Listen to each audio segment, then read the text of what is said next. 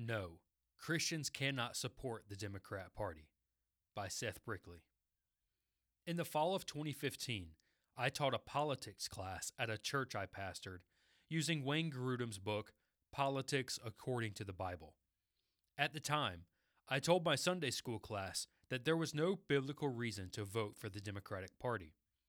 I thought this was the overwhelming view in the American evangelical community. To my surprise, closet Democrats started to come out of the woodwork, likely caused by Trump's election win in 2016. In the following years, more Democrats surfaced. I won't go through a detailed history of how the Democratic Party gained evangelical approval, but the shift was largely due to the sermons preached, books written, and articles published by household names in evangelicalism. Another symptom of the slow, onsetting Democrat approval was the booking of liberalized speakers and promoting their respective books. I came to learn that what I said to my Sunday school class in 2015 was not the prevailing view among American evangelical leadership. I came to realize holding this exclusive position would be painted as ultra conservative and, at this point in time, Christian nationalist. What the broader evangelical leadership did was take a middle of the road, third way position. Sure, you could vote Republican, but it was to be expected that some Christians would vote Democrat. The prevailing thought has been that while the Democratic Party has many problematic positions, they truly care about the poor and disadvantaged, so it was understandable why some Christians would vote for the Democratic candidates. But every Christian should be sounding the alarm against this false teaching. At odds with Christianity. Let me explain the obvious. No Christian should vote for the Democratic Party. No political party in American history is more at odds with biblical Christianity than the modern day Democrats. The party has enshrined the ritualistic child sacrifice of abortion in their party platform. Scripture teaches that life begins at conception, Psalm 139, 13 through 16. But the Democrat Party advocates for abortion at every moment of pregnancy, with the vast majority of Democratic leadership also advocating for even killing children post birth in cases of botched abortions. In January 2023, almost all House Democrats voted for this evil. While the Democrats' stance on abortion should be enough to keep Christians from voting for them, there are plenty more reasons. It has become nearly impossible to find one Democratic leader who believes in the exclusivity of God's design for marriage as being between one man and one woman. Genesis 2:24. The breakdown of the family is progressively causing the overall breakdown of American society. For societal flourishing, there must be both a mother and a father to raise their children with an understanding of the gospel and biblical morality. The rising prevalence of alternatives to God's designed family is bringing about more disarray. The Democrat Party has championed these abominations to the point of demanding the entire culture at large joins in celebrating these evils. Since roughly 2015, the Democratic leadership has also supported the practices of gender affirming care, a whitewashed term used to mask the shockingly grotesque and brutal reality of self mutilation and its accompanying consequences. This goes against God's created design of man and woman, Genesis 127, and really should cease discussion of any Christian support for Democrats. Inexplicably, this is not the case. What about caring for the poor? In the name of caring for the poor and immigrants, the Democrat Party forwards a laundry list of wealth distribution programs. However, is there biblical support for these programs as a viable means to help the underprivileged? According to Scripture, taking from one person to give to another is theft. You shall not steal. Exodus 2015. A socialistic understanding of the economy doesn't reward the worker, but the lazy. But Scripture teaches if one is not willing to work, let him not eat. 2 Thessalonians 3:10. As mentioned above, significant figures in evangelical leadership have consistently maintained that the Democrat Party prioritizes care for the poor and disadvantaged, thereby justifying votes for the Democratic candidates. They will appeal to passages that say Christians should help the poor, the sojourner, the fatherless, and the widow. Often, this is done with an either or bait and switch tactic. Quote, sure, Democrat policies may tend to be less Christian in areas of explicit morality, but Republicans neglect caring for the poor, sojourner, and destitute. Again, many Christian leaders aren't comfortable coming right out and endorsing the Democrat Party as a whole, and so will appeal to the third way, stressing that Christianity is neither Republican nor Democrat.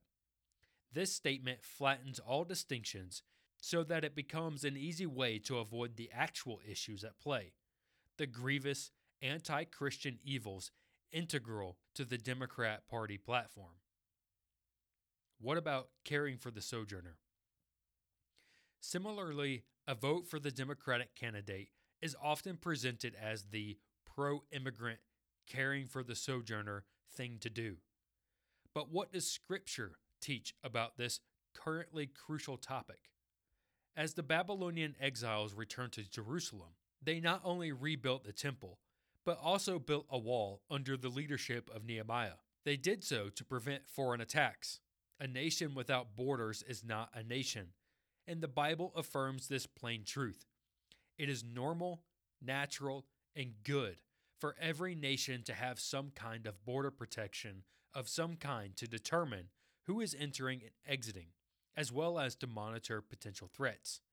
The value of this can be seen recently through the Hamas terrorist attack against Israel on October 7th, and the flood of drugs, criminals, and Islamic jihadists pouring into the U.S. through the southern border.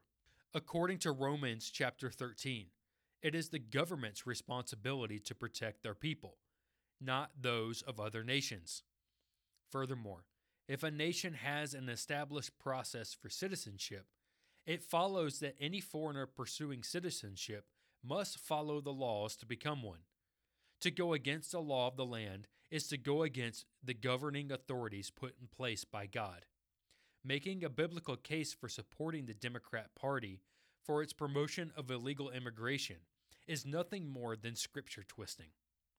Christians who personally know illegal immigrants should care for them by sharing the gospel and providing physical assistance if needed, but are not sinning if they also admonish them to obey the governing authorities by returning to their native land. There is nothing righteous about protecting those who break laws that are good and just. Lastly, progressive and ostensibly conservative Christian leaders will say that the Democratic Party addresses the quote problem of inequality.